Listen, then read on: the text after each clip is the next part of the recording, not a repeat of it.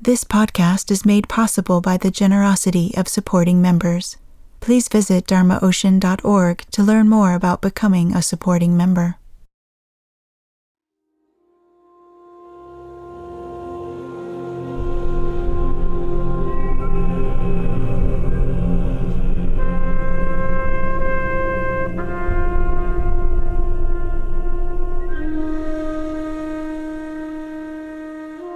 You are listening to the Dharma Ocean podcast.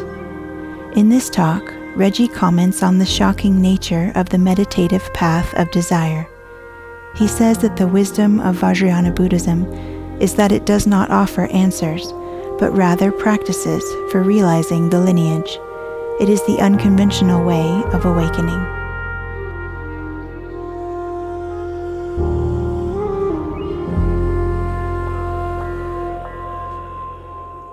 This talk was given at the August 2011 Dhyana Sangha retreat held at the Blazing Mountain Retreat Center in Crestone, Colorado.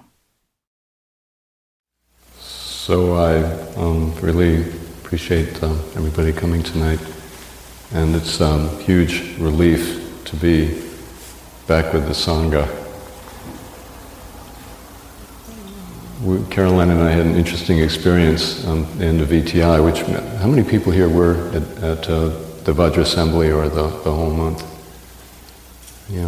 We had a, a feast um, at the end, and it was one of those Sangha occasions, and of course it, it, came at the end of a whole month, so it was um, we kind of just went into it and went along with it. And but the the level of uh, everybody's presence and everybody's openness and the uh, over the top joy that we felt there was uh, truly stunning. And a little while later, we were in a, a, much more ordinary social situation, just with you know very nice people, um, doing something very different, and the contrast was actually unbelievable. And it just made me, you know, in the sense of the, you know, with all due respect, I mean, everybody's life has value and it's um, it's sacred, and everybody's making a journey, you know, who lives. But still, the level of uh, confusion and the level of pain, and people, you know, trying to find some ground, and the struggle, you know, that goes on, you know, usually in this world. Anytime people get together, um, just made me so appreciative of the sangha, and so appreciative that we have this tradition that, you know, I mean, in some ways we're just exactly like everybody else on the planet, and yet there's a kind of permission to be ourselves and a permission to experience joy in one another and permission to let go of ourselves for a little while. And it's, um, it's a huge blessing. I think sometimes, you know, this was certainly true of me and my generation. We come into the Dharma with a lot of expectations that somehow all of life's problems are going to be solved. And that uh, you know, this is some, sort of exit from the human situation. And then, of course, even Dharma situations seem very troubled and problematic.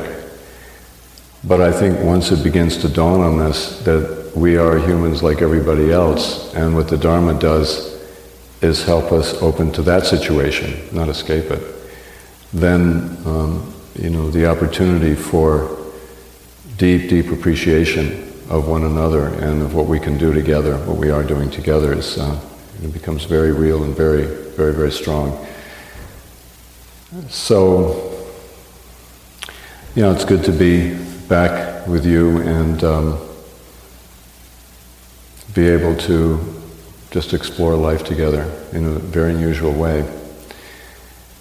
This uh, weekend, I want to talk about the Vajrayana, and it's interesting, this tradition, which goes back to the early days in India, you know, goes back probably about 2,000 years, of course, has been presented in the West And you know, we we hear about it mostly from the Tibetan tradition, but also a little bit from Japanese. And yet, uh, and even though I've been involved in it for a long time, I'm beginning to sort of find out that it's a lot more radical than I realized. And I want to talk about that this weekend. The how you know extremely uh, shocking this tradition really is, and what it has to say about human life. So I'm calling this the path of Vajrayana, the path of desire. And I thought it would be interesting for us to take a look at that and see what that means in our tradition. And there's a lot of, um, you know, there are a lot of things to say and a lot of things to explore. And uh, I think we live in a time now where the Vajrayana is, uh, maybe we can understand more than, uh, we, than my generation did when Rinpoche first taught. What I'm feeling now is that he presented a kind of, um, he presented the forms and he said a little bit about what the forms meant, but he didn't really talk about it. And the way in which he taught Vajrayana actually was in his life, which he didn't talk about. The man did not talk about his life. He simply lived in a certain way. And so for me, the most important um, vehicle for deepening my own understanding is, is not the books and it's not the tapes and it's not the texts and the teachings and the practices, but it's who he was as a person. So that's a, another aspect of this I want to talk about, you know, this weekend. So I thought it would be helpful. We have a few people tonight who haven't been here before, and they're uh, family members or friends. And I thought for them and also for us, it would be possibly helpful to talk about what this lineage is um, once again coming around and taking a look.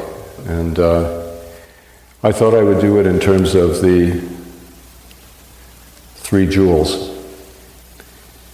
And you know, this is important because we're in a quite a uh, an unprecedented transition in the terms of Buddhism being in the modern world.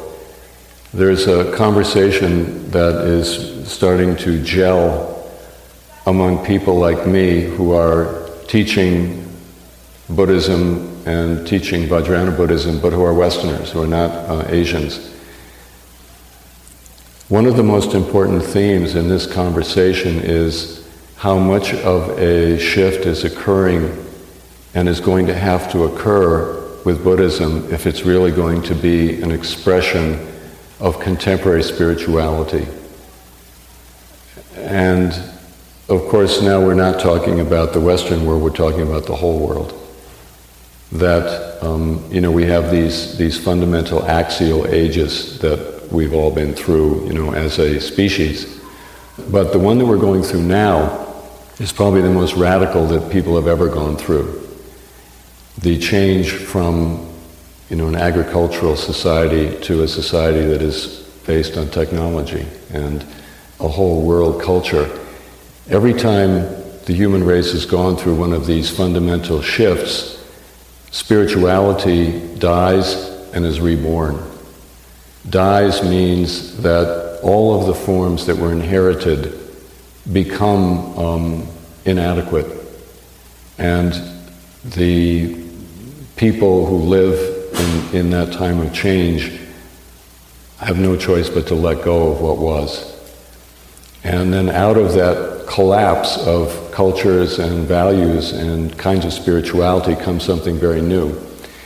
It's interesting that Buddhism has actually survived some of these major changes. You know, Buddhism has actually come through, and we could ask why. And it's because, in a sense, Buddhism is not really a tradition. It's not really, you know, of course, it is a tradition in a way, but in another way, Buddhism is saying that in order for the spirituality of an individual person to be up to date and to be powerful, it has to be an expression of that person's understanding and, and the fullest depths of that person's experience. And Buddhism, therefore, rather than providing answers, it actually gives us techniques to uncover and disclose who we really are fundamentally.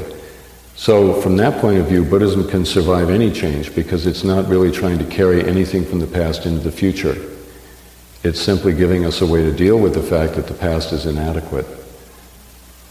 So, um, what I, want, I, just want to ask myself, uh, you know, some questions with you, um, and then maybe we can talk a little bit. When we talk about uh, santana, or we, in Sanskrit, or a gyu in Tibetan, which means lineage, what are we really talking about? You know, are we talking about an institution? Are we talking about a, a set of beliefs? Are we talking about um, a group of people? Are we talking about a particular credential that's passed on from one group to another? I mean, really fundamentally, when we talk about lineage, we're talking about a certain something that's passed on from one person to another.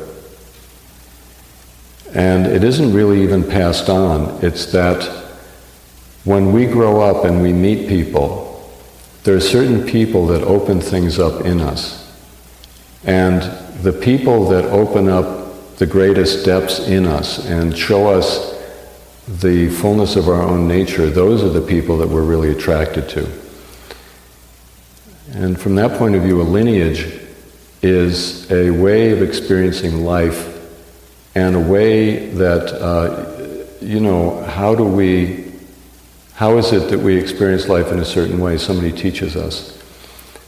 In Buddhism, the you know, the fundamental meaning of lineage is the passing on from one generation to another, the challenge to open up to our fullest depths, and the practices that go along with it to let us do that.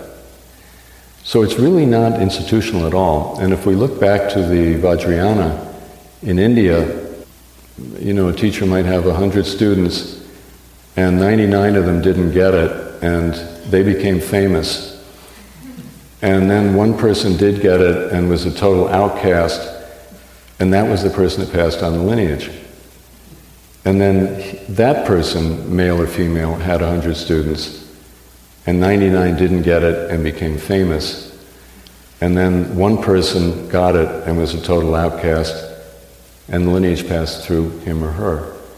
So it's a very strange kind of thing that often this lineage has passed through people and situations that were, um, from a social standpoint, totally anathema to the surrounding society.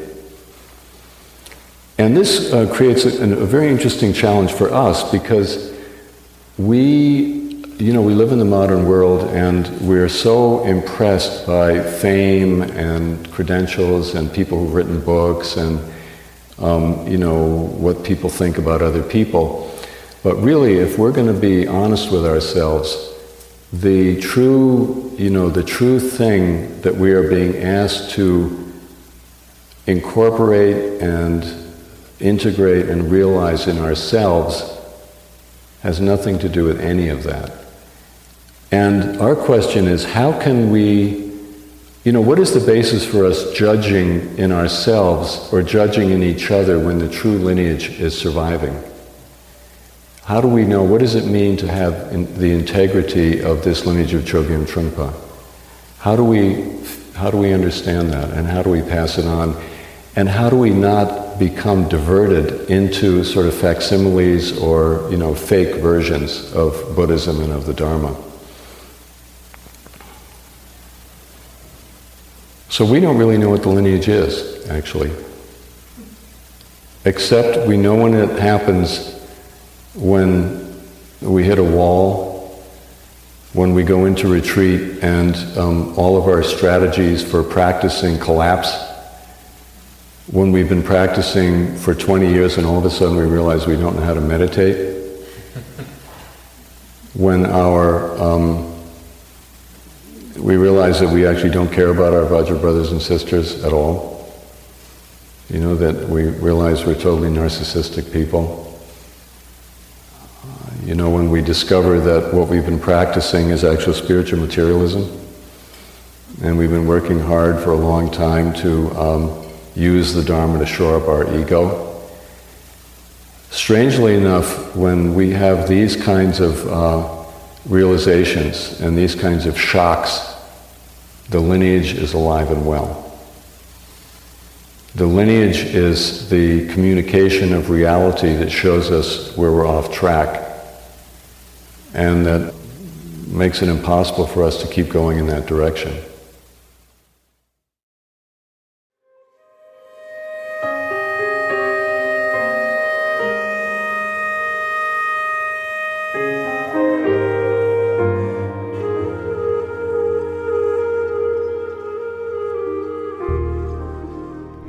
To download more of Reggie's teachings, find out about upcoming retreats, and to explore a variety of audio listening guides to assist you on your spiritual journey, please visit dharmaocean.org.